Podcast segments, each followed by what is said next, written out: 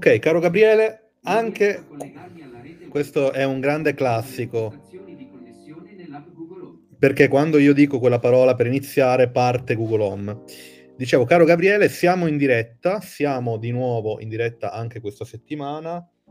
Gabriele, questa settimana siamo in diretta direi con due pezzi da 90, due cavalli di razza eh, che vedete eh, sotto i nostri specifici volti, eh, Alessandro Sarti e Franco Bifo Berardi. Intanto vi saluto, ora voi avete i microfoni spenti, quindi a breve vi daremo la parola, l'ho fatto soltanto per questioni di, di eco, ehm, non Umberto, ma di eco fatico. Ehm, vi salutiamo, siamo molto, molto contenti, l'aria oggi è particolarmente elettrica, sebbene ci parliamo da mete geograficamente lontane. Abbiamo pensato di mettervi insieme per una serie di motivi oggi, cioè di farvi dialogare, quindi cercheremo di essere quanto più possibile sintetici. Ehm, perché? Perché le vostre storie si incontrano, come dirà eh, adesso a breve Gabriele, eh, e abbiamo pensato però di farlo anche a partire da una recentissima pubblicazione, che è quella che metto anche visibile qui, eh, è La Congiunzione, eh, che è un libro ehm, nuovo, ma allo stesso tempo un libro estremamente lavorato perché è una, ehm, il risultato di una lavorazione complessa durata molti anni della tesi di, eh, dottorale di Franco Bifo Berardi.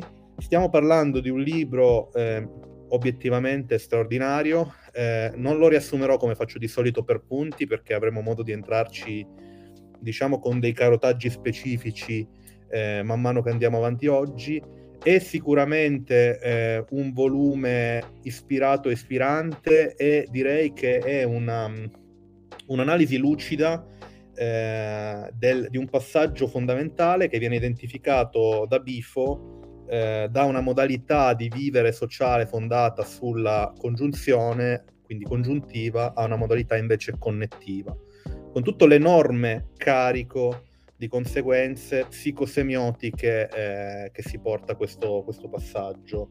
Mi piace dire che questo volume è, è un volume in cui compare, compaiono molti concetti che si, eh, si, avvicendano secondo una serie di isotopie, ma forse un elemento cardinale è l'idea di semiocapitalismo.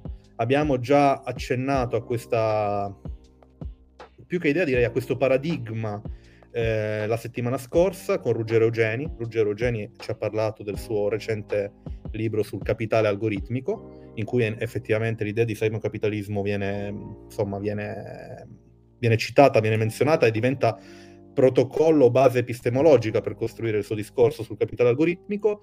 Similmente Alessandro Sarti è per noi interessante eh, perché noi è la prima volta che lo ospitiamo, ma abbiamo già più volte in qualche modo parlato del lavoro di Sarti attraverso una serie di opere che us- us- usano il lavoro di Sarti, nello specifico mi riferisco all'eterogenesi differenziale, ma non solo.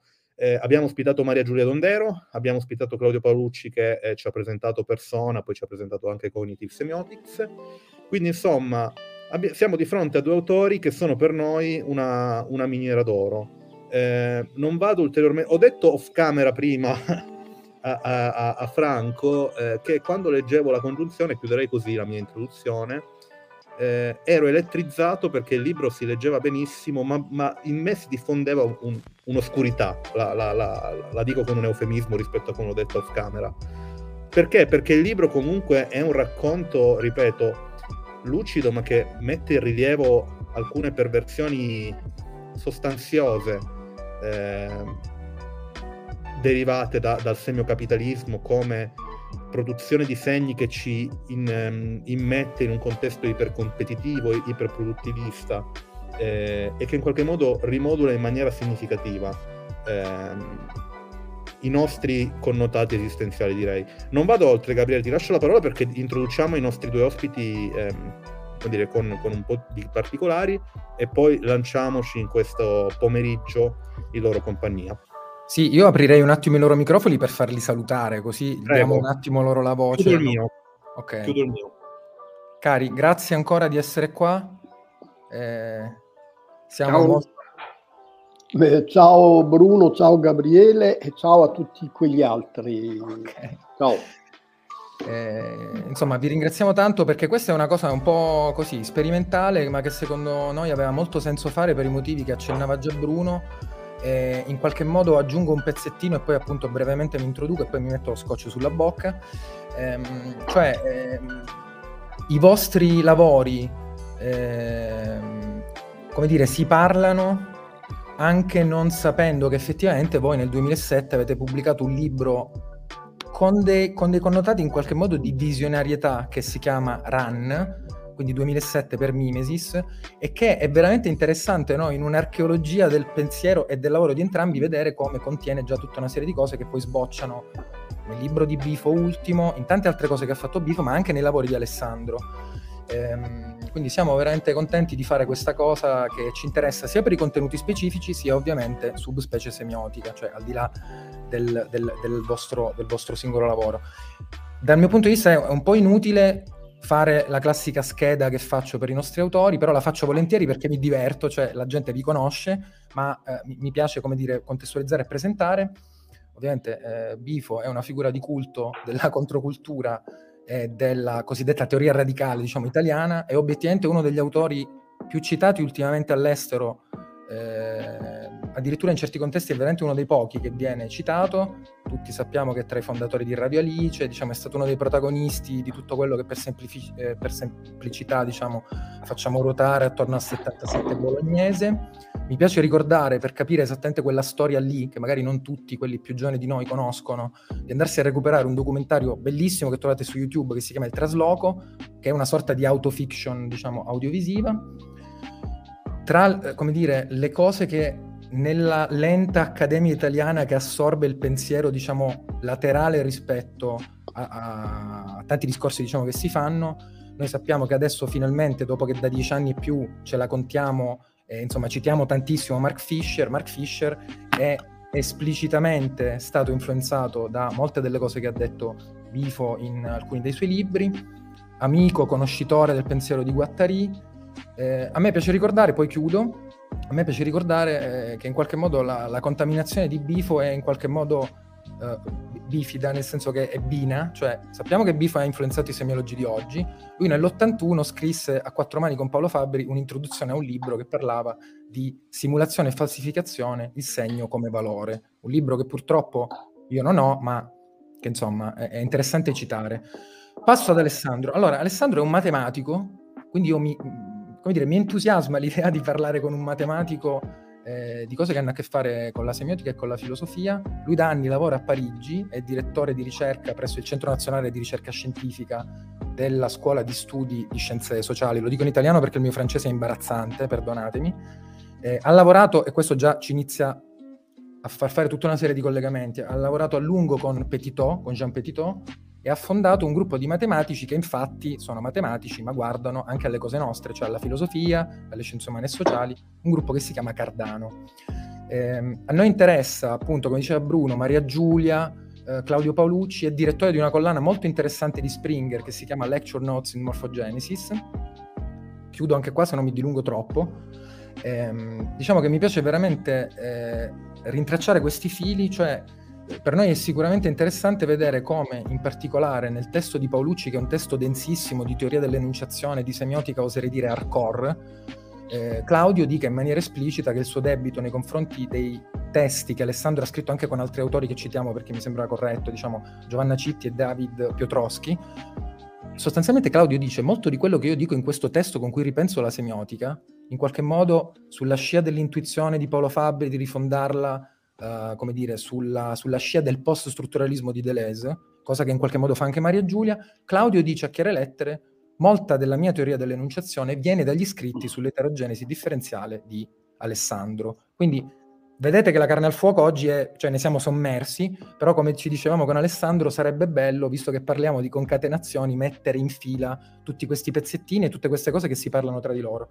Mi taccio lanciandovi, eh, diciamo, stimolandovi proprio sull'idea fondamentale al centro di Run, al centro di molte cose che ha fatto Alessandro, al, al centro dell'ultimo libro per, no, per Not Nero di eh, Franco, cioè l'idea di concatenazione. Co- perché è così importante questo concetto che appunto ritorna in tutte le cose che abbiamo citato finora? Ma in ogni caso diteci quello che volete riguardo a tutte le cose che vi abbiamo, come dire, spruzzato in faccia come coriandoli e anche al nostro pubblico. Quindi vi lascio la parola, eh, vedete voi chi vuole dire prima, dopo, tanto è un, è un dialogo, quindi... Bifo, bifo. Io?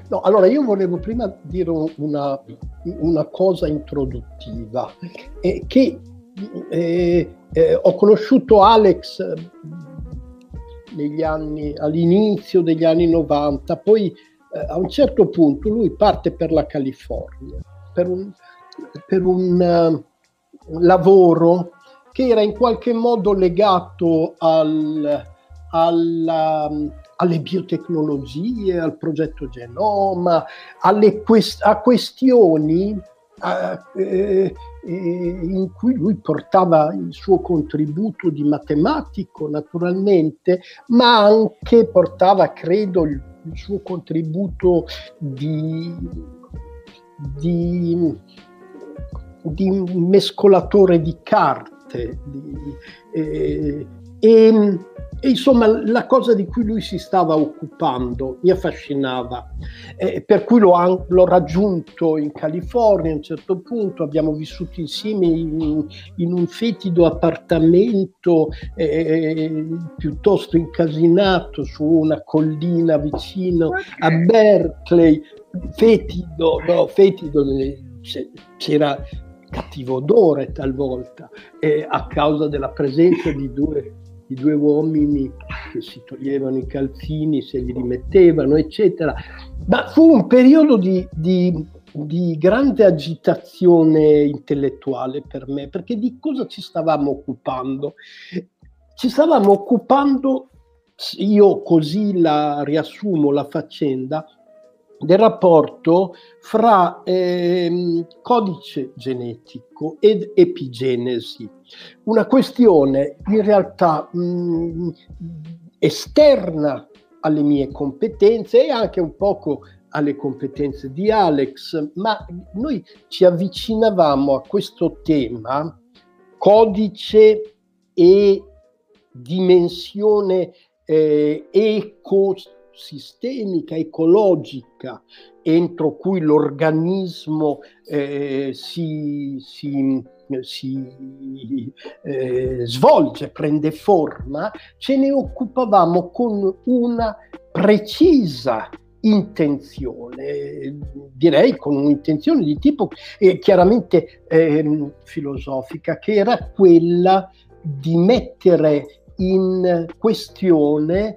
in maniera radicale la fede, se così posso dire, deterministica che animava eh, il, il, progetto Genoma, le speranze intorno al progetto Genoma, cioè l'idea secondo cui fosse possibile una riduzione del, dell'organico alla eh, codificazione genetica intendevamo dire c'è un di più, c'è un irriducibile. Eh, eh, eh ecco, eh, direi ora che rispetto alla connessione ehm, eh, biogenetica codificata vi è un elemento congiuntivo che non può essere per l'appunto codificato. Scrivemmo eh, eh dei capitoli insieme, poi eh, divisi, poi mi ricordo che ci vedevamo in un bar de, di Berkeley in cui riscrivevamo eh, tutto quello, lui riscriveva quello che avevo scritto io, io, lui, era un gran casino. Alla fine è venuto fuori questo librettino, io l'ho mandato ad un editore, il quale anzi la quale mi rispose con grande cortesia, ho letto il vostro libro Run e lo trovo molto fascinoso per come è scritto, ma non ho capito rigorosamente niente e quindi come faccio a pubblicarlo? Poi qualche tempo dopo, grazie ad Antonio Caronia che eh, aveva mh, una, che dirigeva una collana all'interno di, del l'editore Mimesis, ecco che il, il, il, libro, il libro, comparve e, e, non so se è ancora disponibile nelle librerie italiane, secondo me dovremmo darci da fare per ripubblicarlo perché pur essendo anche per me largamente incomprensibile. Forse Alex ha capito tutto, ma a me, a, me, a me continuano a sfuggire alcune cose. Però credo che ci fosse un nucleo tematico eh, importante eh, che è proprio quello della irriducibilità del vivente al codice. Eh, tutto qua potremmo dire, però questo tutto qua, capite, eh, negli, ultimi, so, negli ultimi decenni questo tutto qua ci permette di pensare, di immaginare sempre che dal punto di vista epistemologico, ma anche perché no, dal punto di vista esistenziale, dal punto di vista politico, c'è sempre una via d'uscita, perché eh, le trappole funzionano, funzionano, ma alla fine non funzionano. Ecco, questa è la mia traduzione, diciamo, da bar Messico della questione, però quel bar Messico lì eh, si, sta, si, sta, ragionando su questioni che sono al tempo, tem- al tempo stesso semiologiche, filosofiche epistemologiche, ma contengono in ultima analisi un principio di speranza dell'indeterminabile. Questo è, è, è, è il modo in cui io eh, volevo cominciare, perché senza avere scritto Run, non credo che sarei arrivato a concludere quel lavoro che si chiama adesso E, la congiunzione. E la congiunzione in realtà io ho cominciato a scrivere nel 1997, quando come Costantino vede in cielo mm, la croce con su scritto in Oximio Vincis, io vidi in cielo, lo giuro, la lettera E che mi diceva tutto che mi diceva però essenzialmente estetica, etica, erotica e li metteva insieme con un principio che troviamo nel, nel librettino di Deleuze Guattari che si chiama rizoma, dove loro dicono eh, il pensiero occidentale si fonda su questa ossessiva alternanza disgiuntiva del e e, no scusate, del o, o, o, o questo o quello, eh, invece è giunto il momento di dire che qua non si tratta di disgiungere, ma di congiungere e, e, e. Tutto qua.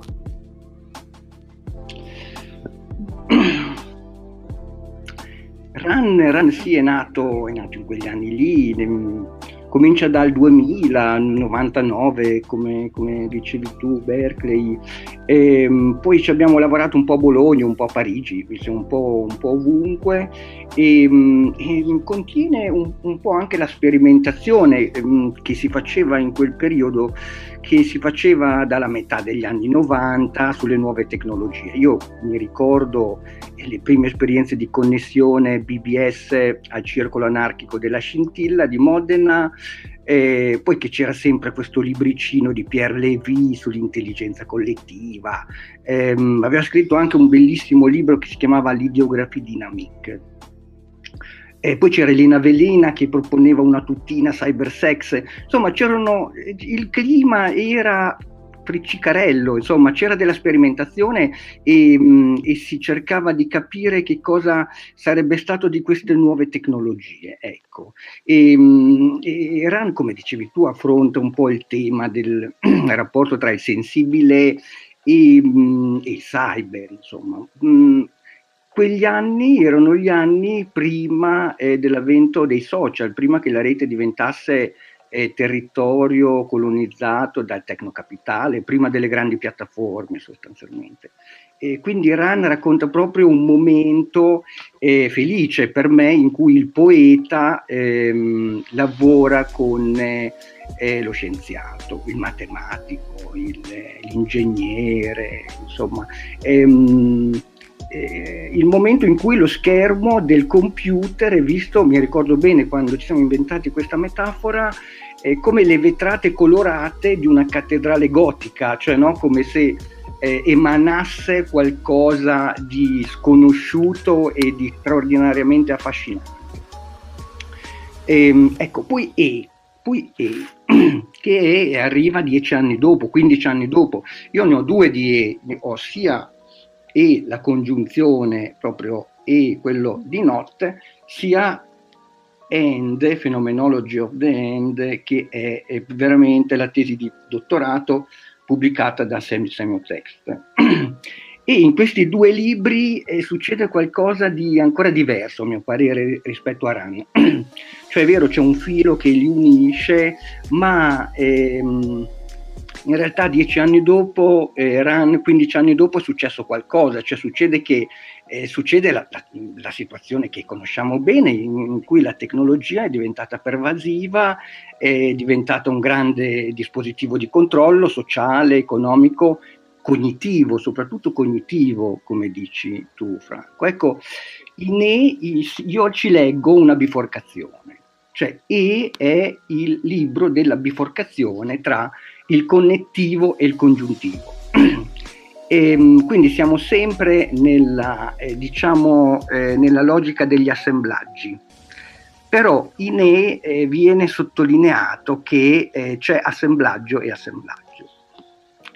E, ehm, e viene, viene, raccontata questa differenza tra assemblaggi con una chiarezza, con una, beh, insomma, come fa Vivo, con una radicalità, arriva fino in fondo, eventualmente estremizza, perché poi però, insomma, questa, eh, quest, questa tecnica di arrivare agli estremi chiarisce da, davvero, fa mm, veramente capire.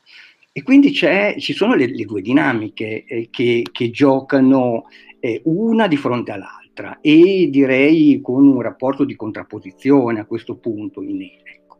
E, beh, la dinamica connettiva, che è la dinamica algoritmica, che è la dinamica di swarm, eh, c'è questo bellissimo libro di Kevin Kelly sulla dinamica di sciame, ehm, che è la dinamica che genera forme apparentemente caotiche, ma che in realtà ehm, hanno eh, un sistema di regole algoritmiche, hanno eh, soggiacciono a un sistema di regole fissato, ecco, un sistema di forze che è fissato. E qui la dinamica è, non è incarnata, è, mh, mm, dice Bifo, la dinamica è disembodied, cioè non, non, non c'è nessuna possibilità ehm, di presenza sensibile e non c'è nessuna possibilità di scelta cosciente. E, ehm, e, queste dinamiche non sono dinamiche banali, queste sono le dinamiche che sono studiate per esempio dal premio Nobel Giorgio Parisi.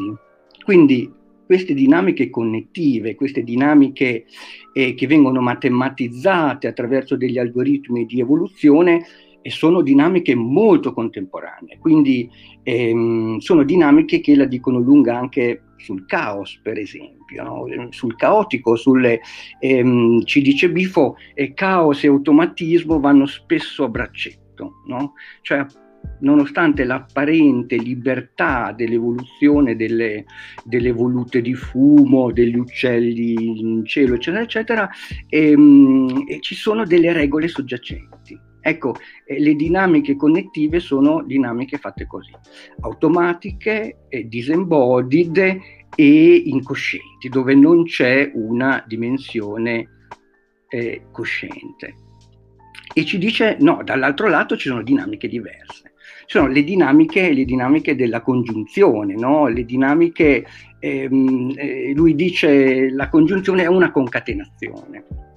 E così come la connessione è una concatenazione, ma è una concatenazione, cito proprio Bifo, di corpi e di macchine che possono generare significato senza seguire un disegno preordinato e senza obbedire ad alcuna legge o finalità. Ecco, la congiunzione singolare è intenzionale e vibrazionale.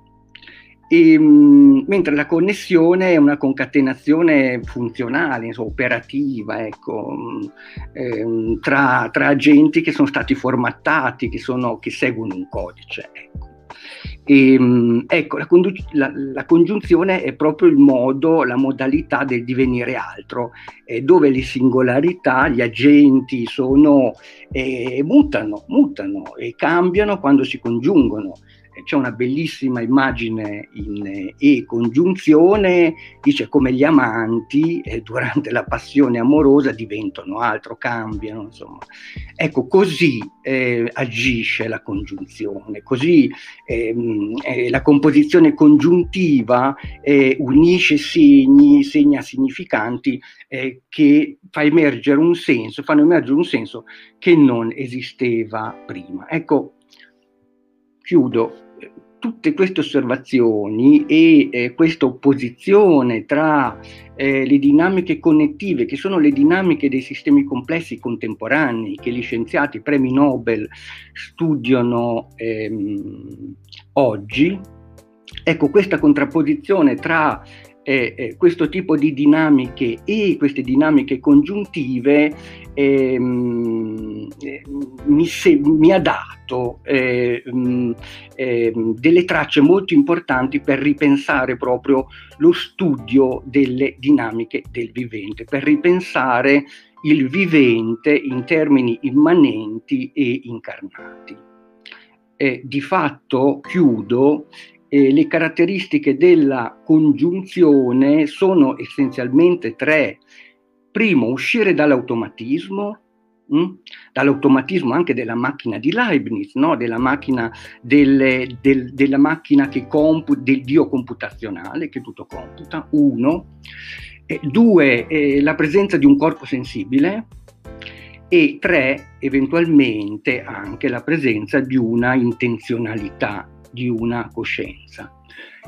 Ma non sono queste le tre caratteristiche di, un, di una semiosi di base che servono per far emergere una semiosi anche senza la dimensione semiolinguistica, ancora prima di arrivare al segno.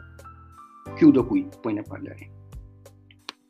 Posso, mm, in, in, diciamo, intervengo per, per, per eh, portare avanti questa, questo ottimo inizio di discussione perché da entrambe le vostre, i vostri primi interventi si evince un termine che però non è stato menzionato da nessuno dei due che mi interesserebbe come dire, espandere, che è determinismo. Eh, un termine che eh, è interessante da indagare se proviamo a mettere in relazione il vostro lavoro a partire da RAN e in qualche modo poi confluito, riversato in E la congiunzione, perché mi sembra che ci sia una strana tensione fra, come dire, il principio dell'eterogenesi differenziale, che come diceva Alessandro, si fonda anche sull'assunto, direi semiopolitico, di rifiutare la macchina leibniziana, no? la calcula universalis, dire no, non, eh, l'eterogenesi differenziale è in qualche modo la pretesa della possibilità di una singolarità, della possibilità di un, pre- di un principio di indeterminabilità e invece la conclusione di Bifo relativa a una, a una progressiva e forse esponenziale connettivizzazione rispetto a congiunzione del reale, quindi in qualche modo un, la costruzione di, di semiosi, di semiogenesi, che invece è totalmente algoritmizzata, no? Quindi in qualche modo la mia domanda, cioè, la mia è una richiesta a voi di riflessione se, su questo tipo di strana lettura, per cui da un lato, come dire, predichiamo come atto politico il rifiuto al determinismo, sia in seno, come dire, a una discussione semiotica o comunque umanistica, sia ancora di più in seno a una discussione matematica, che prova a dare esistenza matematica alla cosa che ancora la matematica non ha contemplata, e in qualche modo il rendersi conto che però poi in effetti il determinismo lo usiamo moltissimo quando ci, ci, ci, raccontiamo la società contemporanea e quindi siamo un pochino in questa specie di zattera per cui non dobbiamo essere deterministi, ma allo stesso te- deterministici ma allo stesso tempo siamo un po' costretti a esserlo per spiegarci eh, la società. Vi chiederei una riflessione su questa mia a sua volta riflessione. Ecco, Gabriele... Faccio solo... Sì, sì, solo una tic-tac di raccordo, come dire, a, a, vantaggio bibliografico di chi ci sta sentendo. Cioè, questo concetto, eh, come dire, dell'eterogenesi differenziale che Alessandro eh, comunque ha anche in qualche modo eh, ha, avuto il coraggio e, e, la forza, direi, e la pazienza probabilmente di spiegare ai semiotici in più occasioni, no? ma che è stato effettivamente così, così influente, così importante, è qualcosa che in qualche modo arriva dal pensiero francese, diciamo, che riflette sulla tecnologia, l'epistemologia della scienza, Simon Don, Deleuze e Guattari soprattutto, e il lavoro di Alessandro, per come lo posso capire io che non ho tutta una serie di competenze, però cerco di, di, di barcamenarmi, è sostanzialmente il tentativo di modellizzare matematicamente questo concetto che è squisitamente filosofico e che ha proprio a che fare con l'idea eh, di emersione del nuovo, no? Di emergenza di una forma che prima non c'era e quindi in qualche modo crea un'eccezione, crea l'alternativa, crea l'apertura, eccetera, eccetera. Mi taccio e ripasso loro la parola. Vedete chi vuole partire, sempre autogestione qui. Eh, Alessandro il microfono, scusami, non ti ho sentito. Fa- facciamo prima Bifo, hai detto? Ok, allora do la parola a Bifo. Dico proprio, guarda, una cosa, una cosa per ah. rispondere puntualmente a Gabriele. Vai, okay, scusaci. Eh, quello che fa l'eterogenesi differenziale non è eh, non ha niente a che fare con il determinismo il, o la probabilità, eccetera, cose che sono già eh, diciamo, eh, state affrontate dalla matematica. Eh, ehm, il problema non è uscire dal determinismo e entrare in una teoria probabilistica perché non, non ci serve a niente. Il problema è scassare la macchina leibniziana, è scassare l'automaton è il dio computazionale leibniziano. Ehm, e, e eh, i primi che hanno fatto eh, questa operazione, a mio parere in modo straordinario, sono stati Deleuze Guattari. Il desiderio, ci dicono Deleuze Guattari, è una macchina rotta. Vuoi la macchina? Ci dicono, benissimo, te la diamo, però a condizione che ogni giro si cambino le regole. Ecco, eh, e Guattari la macchina si rompe, cioè è costantemente in una situazione di off-breaking. È rotta, è rotta perché eh, eh, cambia le regole continuamente, no? perché la composizione delle sue forze è immanente. Ecco questo, e questa composizione non è matematizzabile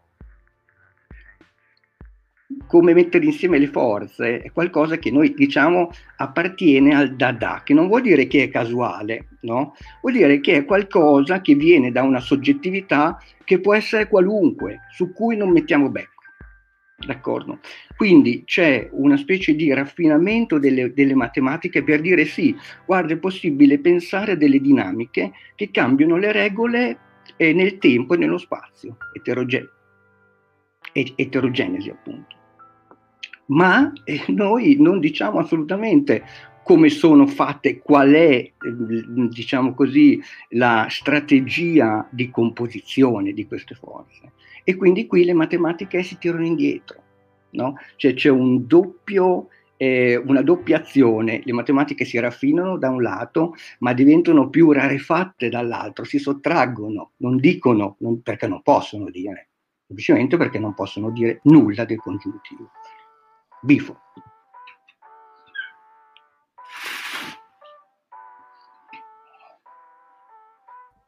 Un attimo perché devo attivare il microfono, ma sto avendo problemi. Bifo, riesci a attivarlo da te, il microfono?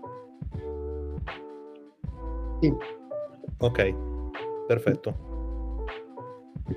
No, eh, prima eh, Bruno notava che il tema del determinismo eh, sta un po' nel, nel, nel, all'orizzonte delle questioni di cui ci occupiamo sicuramente in RAN e credo anche in, in uh, la congiunzione. E, ehm, prima che avere una dimensione politica, però il determinismo ha una sua eh, dimensione filosofica nella quale però il determinismo appare come un'ipotesi eh, che, che, formuliamo solo per poi smentirla. E il, il, il eh, ragionamento che abbiamo cercato di svolgere in RAN eh, è, è essenzialmente gira intorno a questo, a questo ehm, tentativo, a, questo, a questa operazione da una parte riconoscere l'efficacia delle, tecniche, delle biotecniche eh, fondate su un principio di, di, di, di determinismo eh, genetico. E poi però questa efficacia marginale eh, viene rimessa in questione sul piano filosofico quando ci rendiamo conto con il pensiero dell'epigenesi che eh, il codice fa il suo lavoro, ma alla fine l'organismo non è il prodotto, eh, il risultato del, del, del puro lavoro del codice, bensì una costante ridefinizione, la macchina rotta a cui si riferiva prima Alex, una costante ridefinizione di, un, eh, di una determinazione eh, eh, genetica che, che però si implementa solo, si realizza solo, si concretizza, si carnalizza solo eh, eh epigeneticamente, cioè nel rapporto continuo ed eh, in, imprevedibile con l'ambiente. E, sul piano politico la questione assume una drammaticità che però è differente. Perché quando, ancora una volta, quando parliamo di politica, quando parliamo di, di corpi che vivono in una dimensione, eh, nella dimensione del sociale, nella dimensione della esistenza sociale, eh, lì dobbiamo tenere conto del fatto che anche se non è possibile pensare ad un determinismo perfetto, il determinismo imperfetto basta e avanza, se così posso dire. Cioè noi non possiamo fingere che il, il digitale abbia esaurito tutto della nostra esistenza sociale o della nostra esistenza biologica.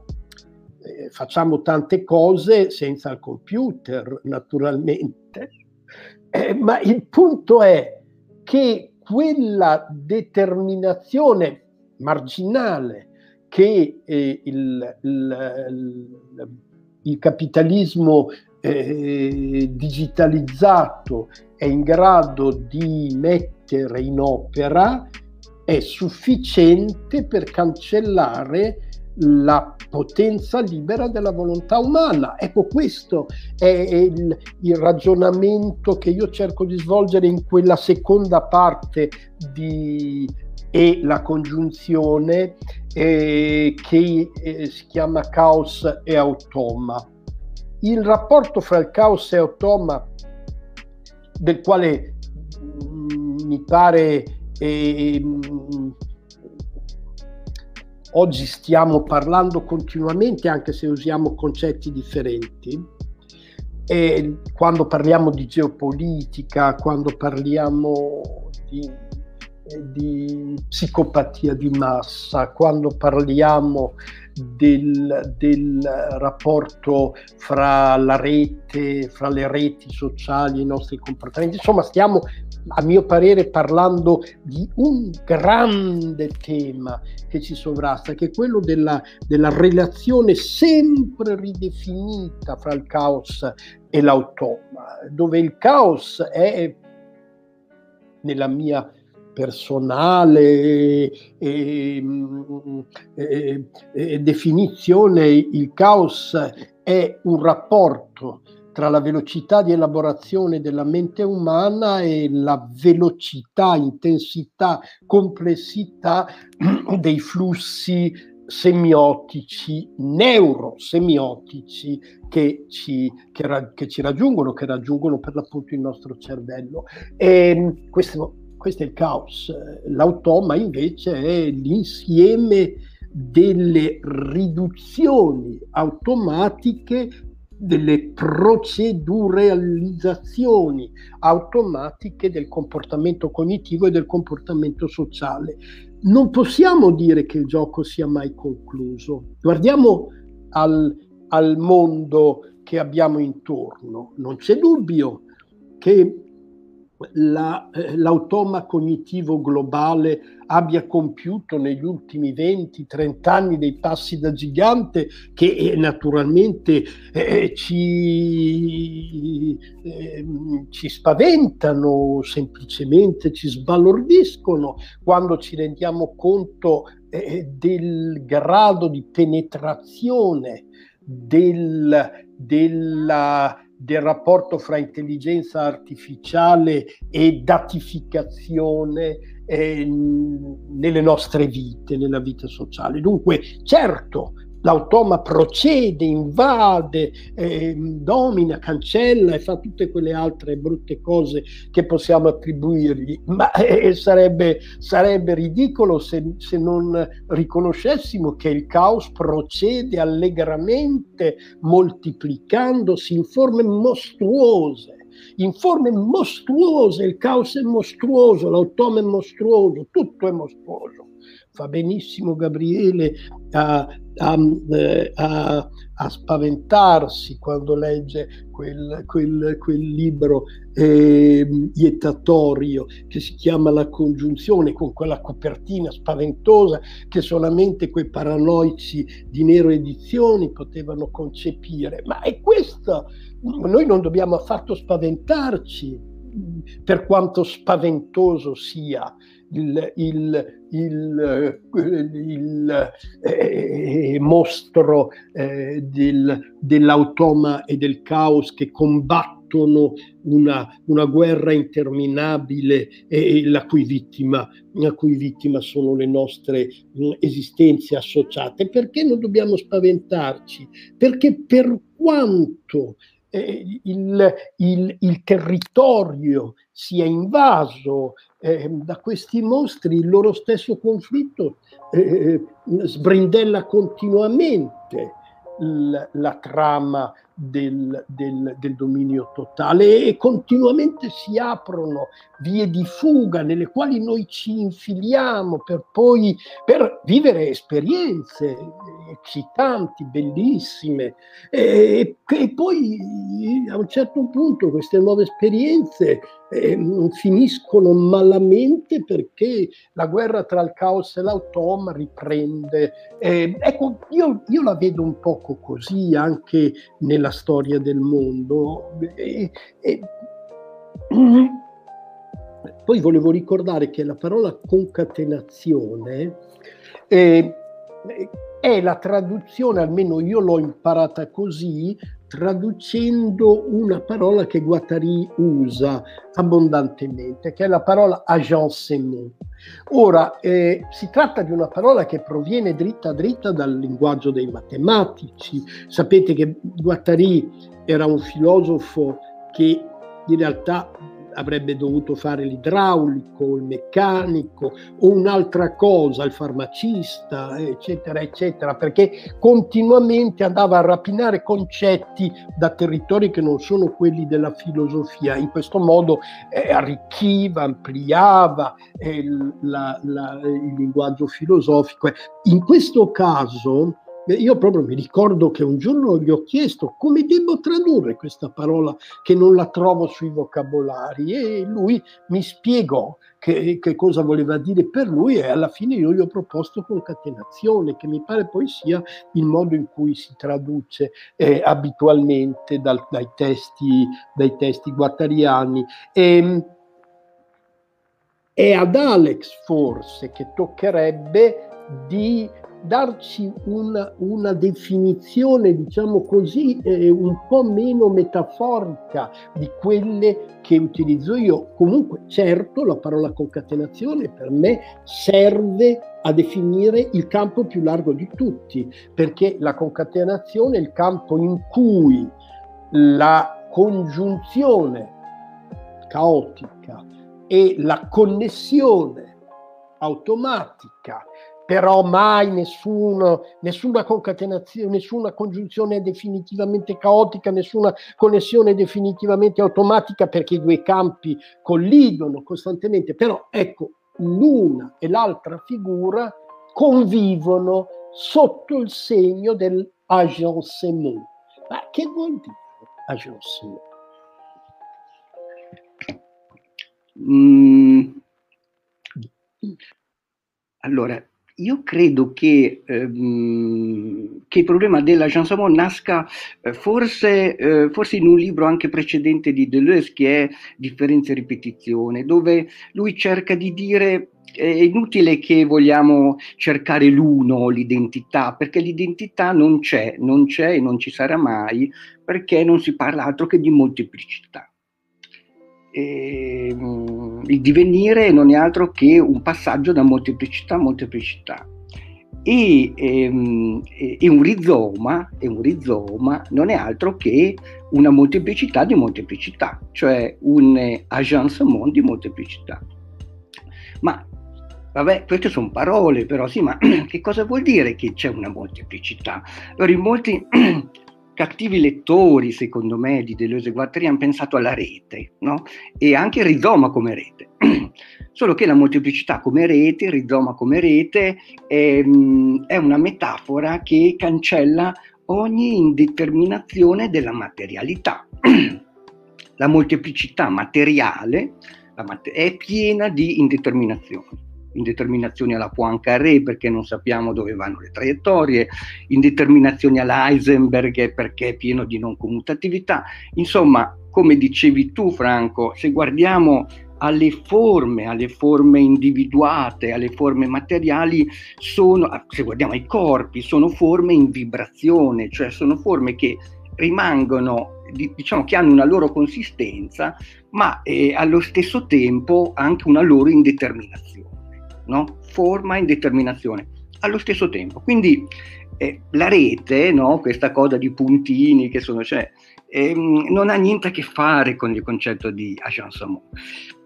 E per Deleuze e Guattari, come dicevi tu, sono matematici, ma sono anche idraulici, geologi, eccetera, eccetera. E l'agencement, il, scusa, la molteplicità è ehm, un manifold di Riemann, un manifold riemanniano, cioè una superficie, una superficie continua che se noi guardiamo i suoi piani tangenti è fatta da mille piani tangenti. No? Sempre mille, sempre mille. Possiamo anche guardarne un pezzo più piccolino, no? però all'interno ci sono sempre mille piani tangenti. Dico mille per dire infiniti. Quindi eh, il rizoma, la Jansamon, il rizoma, che non sono esattamente sinonimi, ma però insomma parliamo di quello, sono, ehm, sono molteplicità di molteplicità, nel, nel, senso che da ogni punto posso andare a ogni altro punto. Questo è, questo è la caratteristica dei manifold di Riemann. Sono delle superfici che si costruiscono da dentro, dall'interno, da sé, no? Quindi non c'è bisogno di nessuna definizione di sistemi eh, di riferimento esterni, eh, sono superfici intrinseche ehm, in cui ogni punto è connesso con ogni altro punto. Questo è stato anche oggetto di critiche, a dire il vero, recentemente, no? perché eh, magari in quegli anni, negli anni 70-80, il fatto di essere connesso, di avere un ambiente eh, completamente connesso, era un, eh, come dire, qualcosa di eccitante insomma, no? qualcosa di, di interessante. E, mentre oggi probabilmente lo è, lo è molto meno. E, e contemporaneamente eh, la dimensione del manifold di Riemann non puoi cambiarla, non si riesce a, a, modificarla perché è sempre una dimensione massima, sebbene tu aggiunga dei pezzi, tolga dei pezzi, eccetera.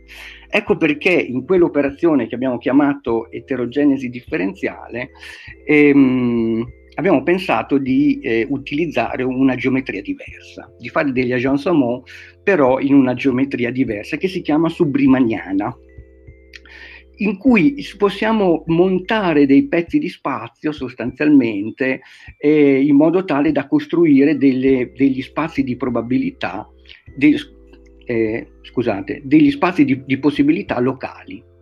Quindi lo spazio non è più completamente connesso, lo spazio è definito localmente ed eventualmente ehm, modo, sempre sul piano intensivo, sempre sul piano eh, della concatenazione, eh, possiamo mettere delle barriere. Questa è la geometria subrimaniana.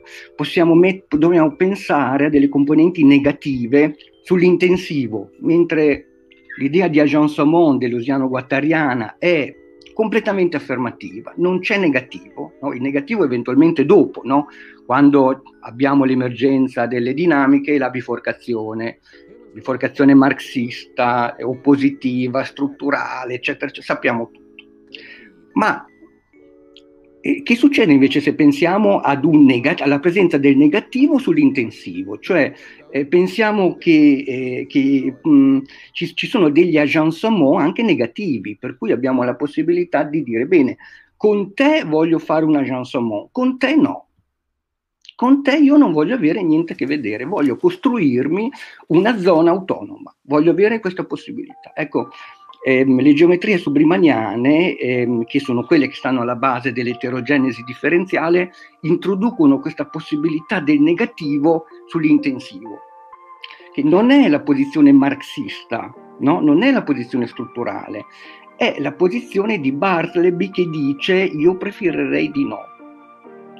Io la potenza a te non te la do, a lui sì, a te no è la possibilità di decidere se attualizzare degli spazi di possibilità, se condividere degli spazi di, di, di, di possibilità con tutti oppure no. E in questo caso la geometria subrimaniana dice no, faccio come mi, mi pare, posso introdurre non solo delle limitazioni nella condivisione di spazi, ma addirittura delle barriere. Ecco, quindi nell'eterogenesi differenziale la Johnson-Mo è qualcosa che è vero che scassa la macchina leibniziana, ma non è completamente l'idea deleusiano-guattariana del tutto affermativo, perché c'è, introduce una dimensione del negativo eh, a livello intensivo, nel piano intensivo. Io se posso prendo un attimo la parola intanto per dire che sono genuinamente mesmerizzato, cioè potrei stare qua a sentire questo ping pong tra voi due probabilmente per altre sette ore e mezza. A parte che sto capendo finalmente tutta una serie di pezzi che mi mancavano, o comunque, come dire, vado aggiungendo qualcosa verso una maggiore comprensione di tutta una serie di, di questioni.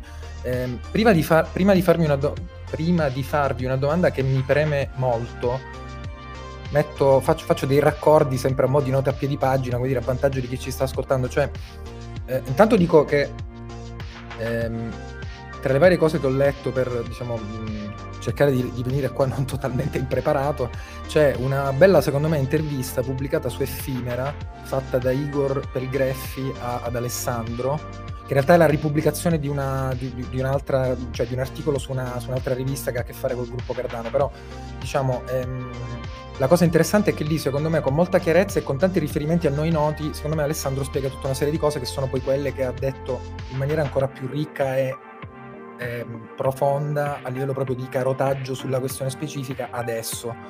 Eh, diciamo che tra le cose che vi siete detti e che vi siete ping pongati fin- finora mm, mi sono venuti in testa ovviamente la questione dell'autopoiesi, no? Mi sembra che anche se magari non la chiamiamo così, stiamo parlando di quello.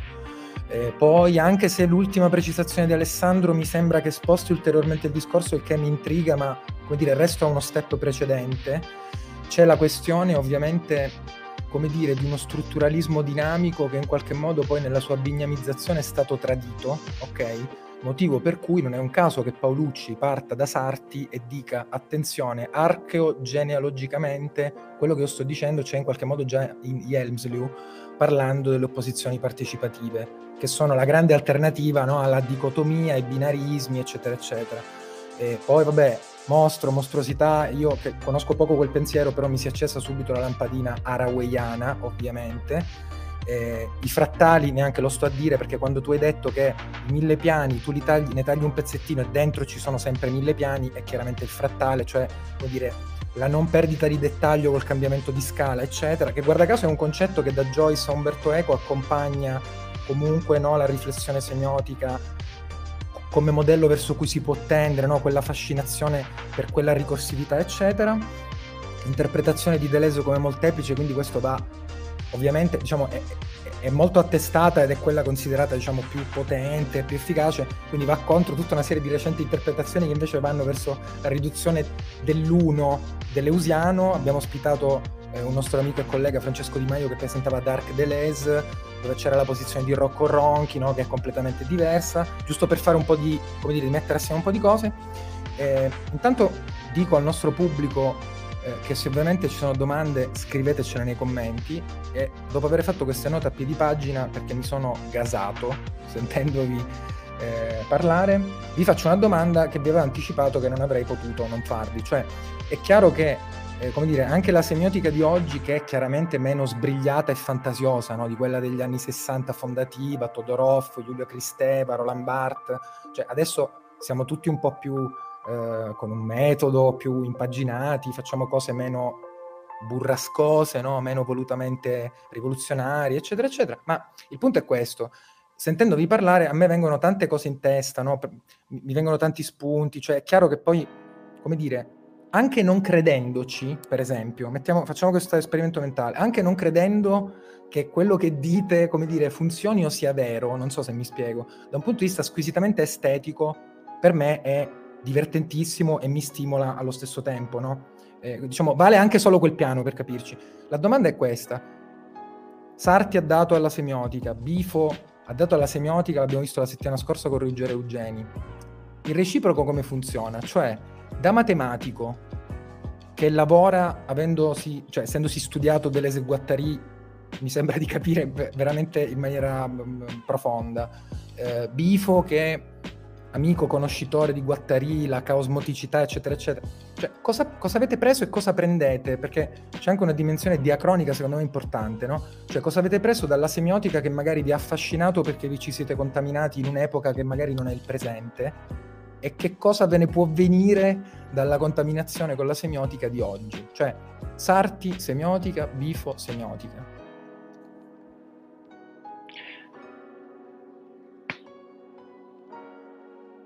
Mm, Alessandro ah, pure, ehm, Paolo Fabbri ehm, ha insegnato moltissimo, mh, mm, eh, diciamo ha avuto un influsso sul mio percorso straordinario.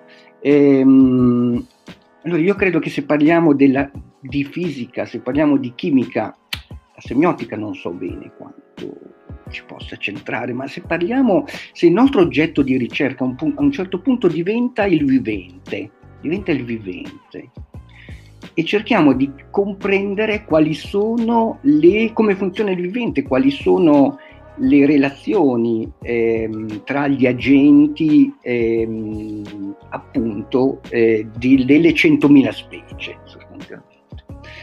Ehm, si tratta di relazioni di tipo informazionale. Cos'è la teoria dell'informazione che ci aiuta in, in questo caso? No, non è la teoria del, del, dell'informazione. Allora, che cosa succede ogni volta che, ehm, che c'è un corpo? Che parliamo di dinamiche ehm, embodied. Cosa succede quando ci occupiamo di teoria del vivente? Quindi ci occupiamo di corpi, quindi ci occupiamo non più di dinamiche esterne, ma dinamiche embodied. Allora, quello che dice Paolo Fabbri e quello che dice eh, in un delizioso volumetto che si chiama Morfologia del semiotico, eh, dove eh, niente, Paolo ha ripreso i lavori di René Tomme sulle semiosi animali, sulle semiosi di base e fa notare che eh, le dinamiche incarnate si polarizzano eh, in salienze e pregnanze. Cioè, una volta che la dinamica è incarnata, no, c'è questa polarizzazione in cui la dinamica da un lato fa delle salienze, che vuol dire le forme, le forme del mondo che vediamo. Io vedo una tastiera, vedo eh, il ciuffo di bifo, vedo... Ecco, queste sono le forme, no, le forme che vediamo. E contemporaneamente l'altro polo della polarizzazione è, eh, sono le pregnanze, che sono i grandi sistemi di regolazioni del, del, del corpo legate alle sessualità, legati a, Ecco, grazie, esatto, questa, questa è proprio la, la copertina, ehm, legati alle necessità alimentari, eccetera, eccetera, che poi anche quelle si costruiscono, non c'è nessuna naturalità nemmeno nelle pregnanze, ma per dire che salienze e pregnanze è un modo per dire quello che Merleau-Ponty chiamava corpo-mondo, relazioni corpo-mondo, e che Fabbri chiamava significante significato, chiamava, pardon, espressione contenuto, espressione contenuto. Quindi quello che succede sostanzialmente eh, nelle dinamiche embodied, ecco quello che mi ha dato la semiotica, no? questa idea che le dinamiche incarnate sono immediatamente espressive. Immediatamente espressive. Questa idea ehm, no, del, come dire, dell'umanesimo storico un po', no? che l'uomo è la specie umana è l'unica che può ehm, contraddire le leggi della natura, perché l'unica che accede ad una dimensione semiolinguistica eh, viene completamente spazzata via da quest'idea che ogni volta che c'è un corpo si apre uno spazio espressivo e c'è la possibilità di ricombinare le forze proprio, proprio, perché la macchina di Leibniz è stata scassata, le dinamiche sono immanenti e c'è una possibilità di ricombinare le, le forze che generano sostanzialmente questi spazi espressivi. Ecco, poi all'interno di... Ecco, quindi eh, le 100.000 specie hanno accesso a questi spazi espressivi perché Fabri con Tom ci dice che non appena le dinamiche, cioè c'è una dinamica incarnata, è già espressiva, la percezione stessa è già semiotica, la percezione stessa accede già alla dimensione del significato. Ecco, questo significa, a mio parere, un po' ehm, ridimensionare anche un po' l'idea dell'umanesimo storico, che eh, è vero, insomma, è stata, eh, insomma, ha sempre avuto, ehm, ehm, come dire, ehm, questa mh, volontà di vedere nel, nell'uomo, nella specie umana, l'unica, l'unica specie che può immaginare e l'unica specie cosciente che può determinare il proprio destino sostanzialmente. Perché? Perché accede alla dimensione del linguaggio, accede alla dimensione semiolinguistica. Che succede se invece le 100.000 specie accedono alla dimensione espressiva? Che succede quando riconosciamo con Fabri, con Tom, che non solo le lettere dell'alfabeto si ricombinano in parole per esprimere qualcosa, ma anche le forze, le forze stesse della dinamica che ci individuano, che ci soggettivizzano, eccetera, eccetera, sono soggette a composizione, possono essere composte. Quindi l'immanenza non è solo nelle, nel, nel fatto che accediamo alle al segno a livello semiolinguistico, ma l'immanenza può essere anche nella ricombinazione delle forze. Allora a questo punto le 100.000 specie possono farlo, possono accedere ad una di- dimensione espressiva e possono immaginare, no? non solo l'uomo tramite eh, il segno, il segno semiolinguistico può negare le leggi di natura, ma qualsiasi corpo può farlo può dire no, io funziono in modo diverso, io scelgo di, eh, ricombin- di ricomporre le forze in, mo- in modo tale da funzionare in modo diverso. Ecco, questo a mio parere è il, ehm, quello che la semiotica, Paolo Fabri in particolare, eh, mi ha da- e Paolo Fabri, ma anche Bifo quando esprime questo concetto di congiuntivo che racchiude esattamente i, i tre punti. No? Il congiuntivo cos'è? Immanente, quindi fuori dalla macchina, eh, sensibile, quindi embodied nel corpo, e intenzionale, ecco su questa intenzionalità, magari questo ce lo teniamo per il prossimo giro. Grazie mille Alessandro. Prima di passare la parola a Bifo, dico semplicemente che in qualche modo quello che hai appena detto è già la risposta a una domanda che ci ha fatto Antonio Sant'Angelo, che è un nostro collega e amico, che era proprio sulla questione del cosa ne facciamo della, eh, della funzione segnica classica o del concetto di codice. Cioè mi sembra che tu abbia praticamente detto possiamo immaginare, pur partendo in qualche modo da presupposti che non, che non negano proprio col, col, principio di immanenza, no? un certo modo di leggere lo strutturalismo in senso sostanzialmente classico. Questa è un'operazione che fa anche Claudio Palucci tanto in qualche modo, no? Che infatti dice sempre, ce l'ha detto l'altra volta che abbiamo presentato Cognitive Semiotics, io sono strutturalista, dice Claudio. E, vabbè, insomma, quindi quello che hai appena detto mi sembra risponda molto bene allo stimolo di Antonio, che poi in dettaglio puoi, puoi andarti a vedere diciamo, nel commento e quindi ringraziamo anche Antonio per la domanda.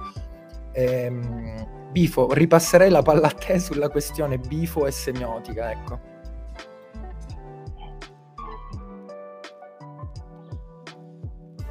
Deve, devi attivare sempre il microfono, Franco, perché... Ok. Io voglio eh, eh citare almeno una volta, eh, non perché sia doveroso, ma perché è utile, eh, un libro di Umberto Eco che è è un libro, mi pare del 90 o del 91, e si chiama I limiti dell'interpretazione. È per, il libro per me più bello che ha scritto, ecco più bello, insomma, anche... E, ehm, e mi ricordo che Eco venne a presentare, venne da casa sua, presentò eh, questo libro al, eh, al DAMS eh, nel 90 o nel 91, comunque insomma in quel periodo lì. E, e io gli, gli, gli feci una domanda bislacca eh, siccome il, il libro, de, che non provo assolutamente a sintetizzare qua perché non ne sono capace, ma che è un libro che pone il problema de, del, della limitatezza o illimitatezza della interpretazione. Non dimentichiamo che 20 o 25 anni prima Eco aveva scritto un, un libro che si chiamava Opera aperta e quindi aveva compiuto questo gesto di, eh, di, di slimitare, di sdefinire il processo interpretativo nella letteratura, ma più in generale nel, nel, nella semiotica. Eh, e dopo aver scritto da giovane opera aperta, da un po' più anziano scrive invece i limiti dell'interpretazione.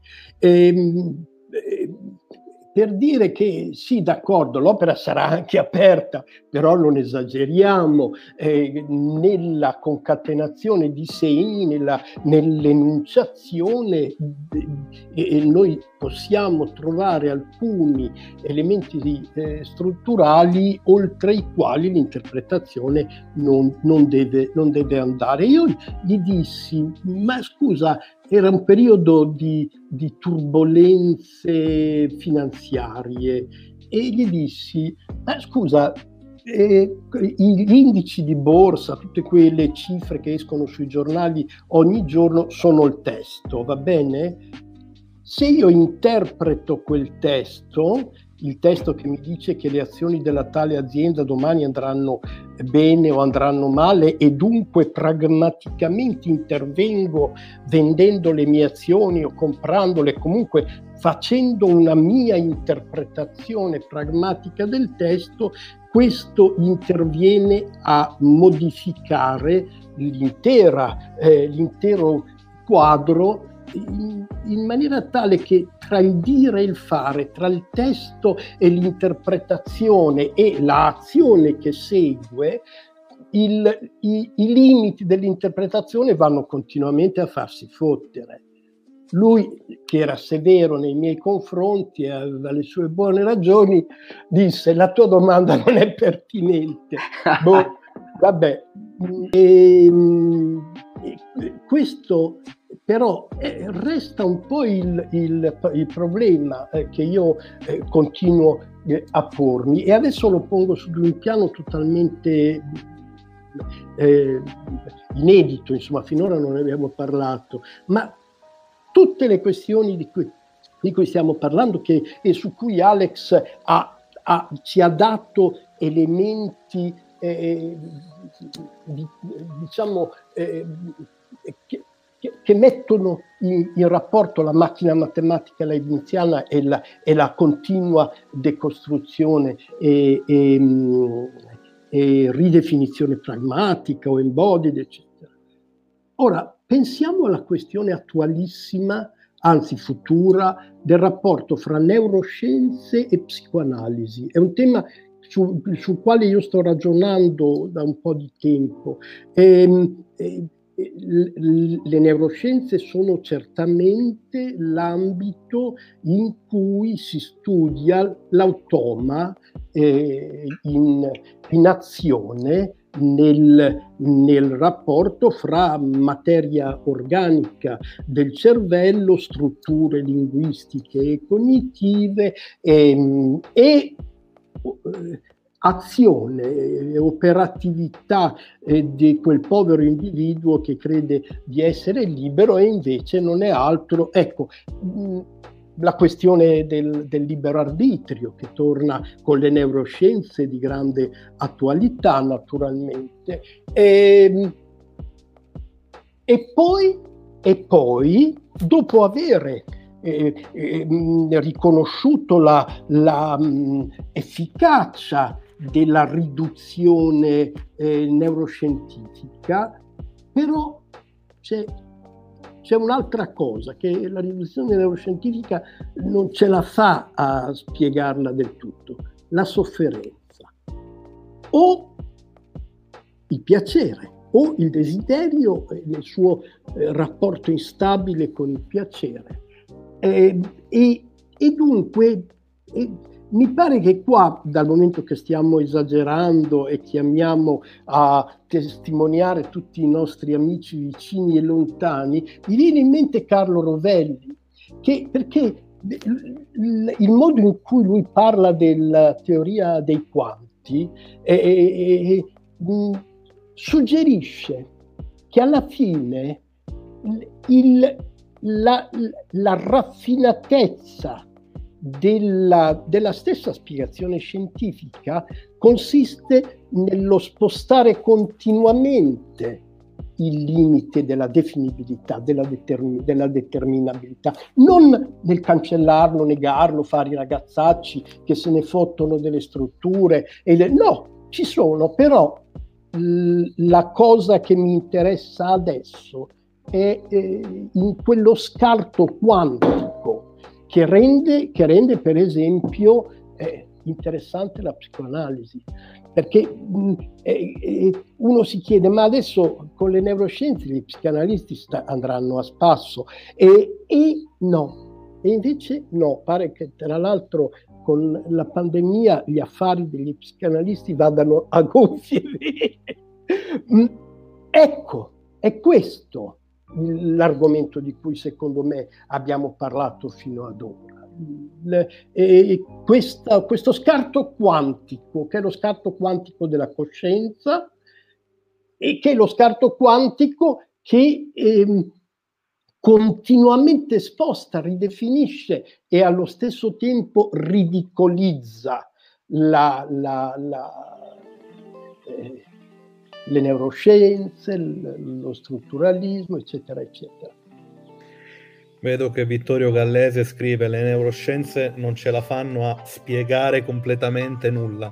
E, insomma, dicendo Vittorio Gallese ci fidiamo, dico solo che sembra, come dire, evidente che torni Gabriele eh, prepotentemente la questione della soglia inferiore eh, di cui parlava Umberto Eco, no? E, in qualche modo anche le, le, risposte che abbiamo sentito sia da Alessandro che da, da Franco ce lo confermano, quindi il tema è estremamente ingaggiante.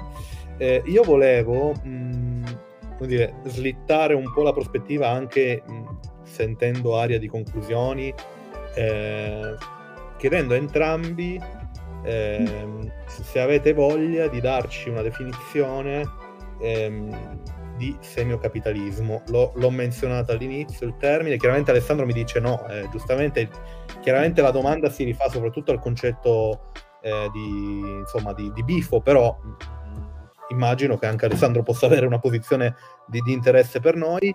Eh, il libro eh, è la congiunzione indugia più volte su questa categoria o paradigma o come vogliamo, eh, che ci pone in una posizione di assedio permanente, mi sembra di intuire Franco, eh, direi di overload semiotico, no? Un overload, scusate, un overload che genera po- quelle psicopatologie di massa di cui tu facevi menzione prima, riconfigura prepotentemente tutta una serie di assetti eh, sensibili, emotivi, forse anche epidermici. No? C'è una parte nel libro in cui tu eh, lavori a lungo sulla pelle.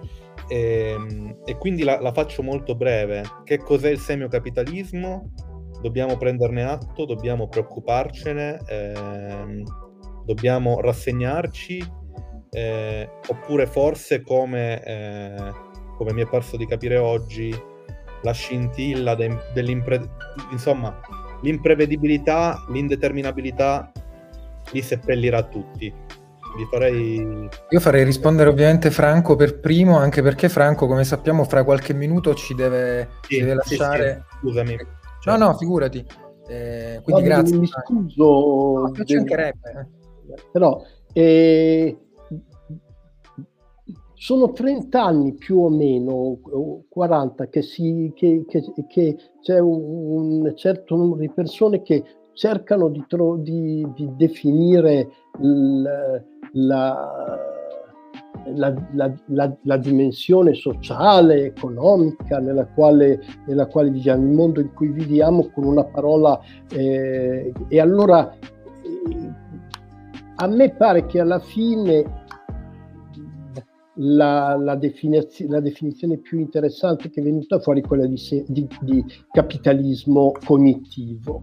E, ehm, però il, il, concetto di capitalismo cognitivo, cioè un, eh, eh, una forma dell'accumulazione di valore e dello sfruttamento di tempo umano che si manifesta essenzialmente sull'attività cognitiva, quella definizione che a me convince eh, molto, però eh, riesce a cogliere la, la, la, dimensione soggettiva, il lavoro. Ecco, quando si dice capitalismo cognitivo stiamo eh, riferendoci alla caratteristica, la qualità del lavoro all'interno del mondo produttivo nel quale noi viviamo.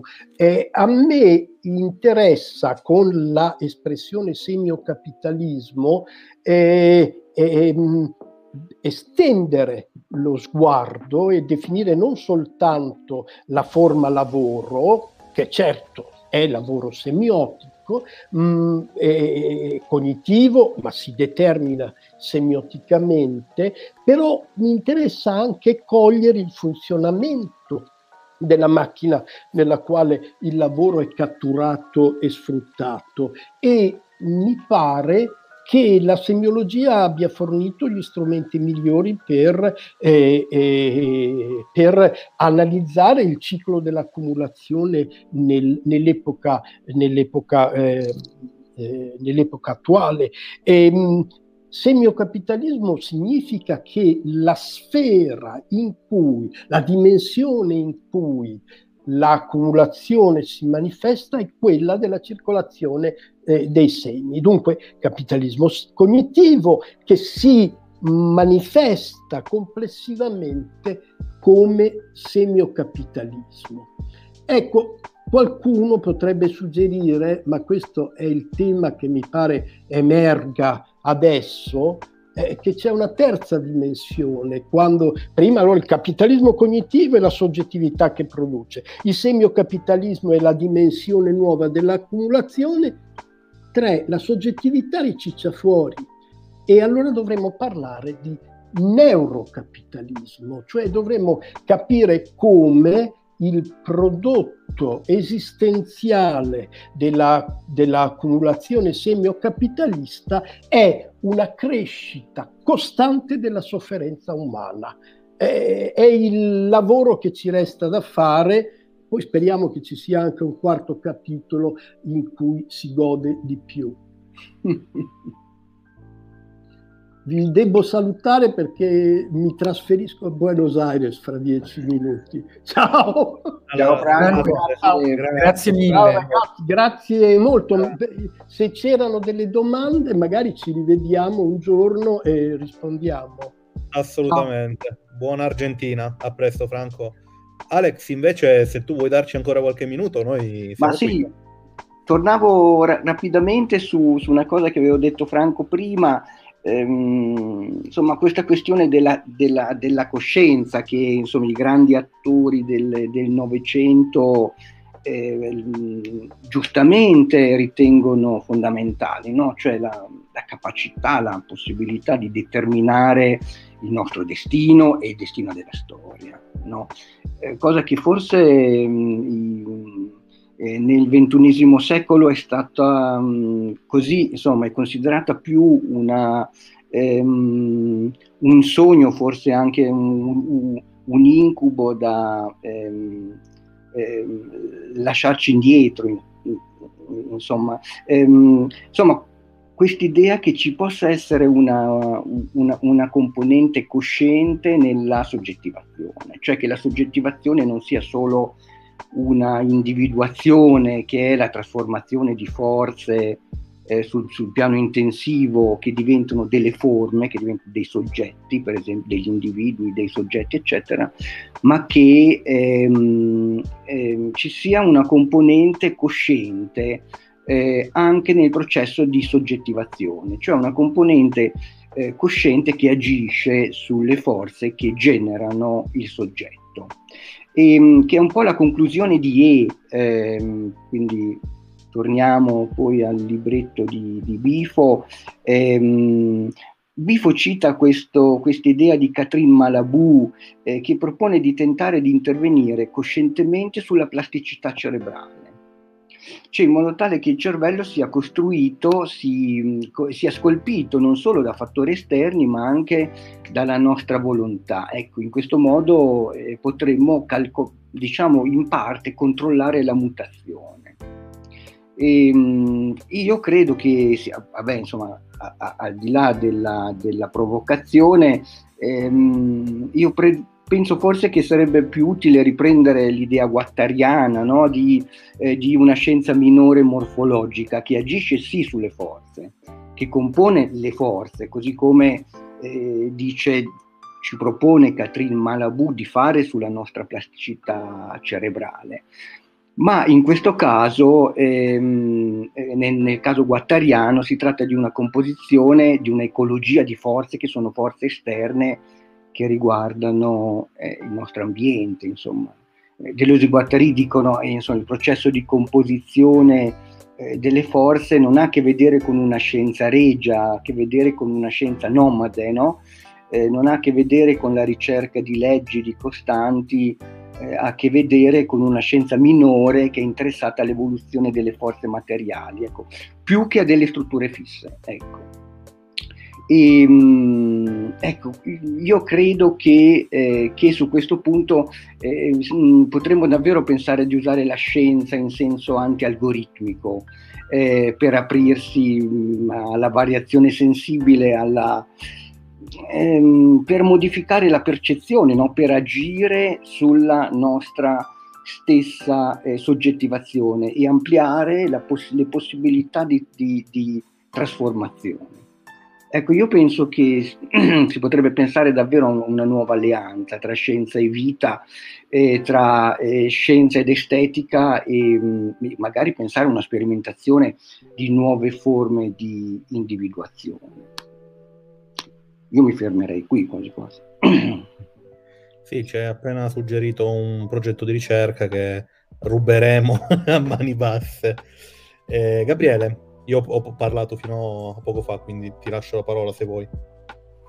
Intanto la vita irrompe nello scenario, quindi se sentite rumori da musica industrial è il mio gatto che si fa le unghie, ma in ogni caso, eh, no, chiudo semplicemente dicendo, cioè, mh, queste cose che ha detto adesso Alessandro mi hanno fatto pensare che c'è chiaramente una convergenza di tante cose che si, di ambiti molto diversi che ovviamente hanno un linguaggio completamente diverso, però il punto, io penso per esempio all'ipotesi panpsichista, no? Chalmers, cioè anche lì c'è l'idea che in qualche modo noi si debba poter ipotizzare asintoticamente che persino l'elettrone abbia una forma di coscienza, quindi in qualche modo di intenzionalità. Cioè è chiaro che io queste cose le vedo personalmente, non avendo competenze scientifiche di scienze dure, soprattutto come ehm, eh, cioè, ma- macchine per pensare per, come dire, per ribaltare certe prospettive, eccetera. Poi, insomma, ci diranno altri come funziona, tra virgolette, eh, davvero, sempre ovviamente in maniera perfettibile, eccetera. No, io ehm, no, non credo che ehm, ci sia molto da aggiungere. Io sono stracontento perché abbiamo toccato una serie di punti, mi sono divertito un sacco, ho, ho, capito di più, eh, poi è stato veramente bello vedere dialogare Alessandro e Franco, che ringraziamo ancora, poi gli manderemo ovviamente il link e quindi io non aggiungo veramente nulla, sono, ripeto, mesmerizzato e quindi sono molto contento e mi, mi, mi sto zitto, diciamo. Mi accodo, mi accodo dicendo che ti ringrazio personalmente perché sei stato didattico come ti avevo chiesto di essere. Quindi sei stato... Grazie a voi ragazzi, è stato un piacere. Allora, speriamo di rifarlo perché secondo me abbiamo, come dire, oggi è stato bello, io sono sazio, ma eh, c'è materiale in abbondanza per continuare. Quindi grazie Alessandro, se vuoi ci salutiamo anche off camera, tanto ora chiudo la diretta. Eh, ringrazio anche il pubblico. Gabriele, settimana prossima abbiamo... Ricordamelo, non mi ricordo. Se è il 3 dicembre...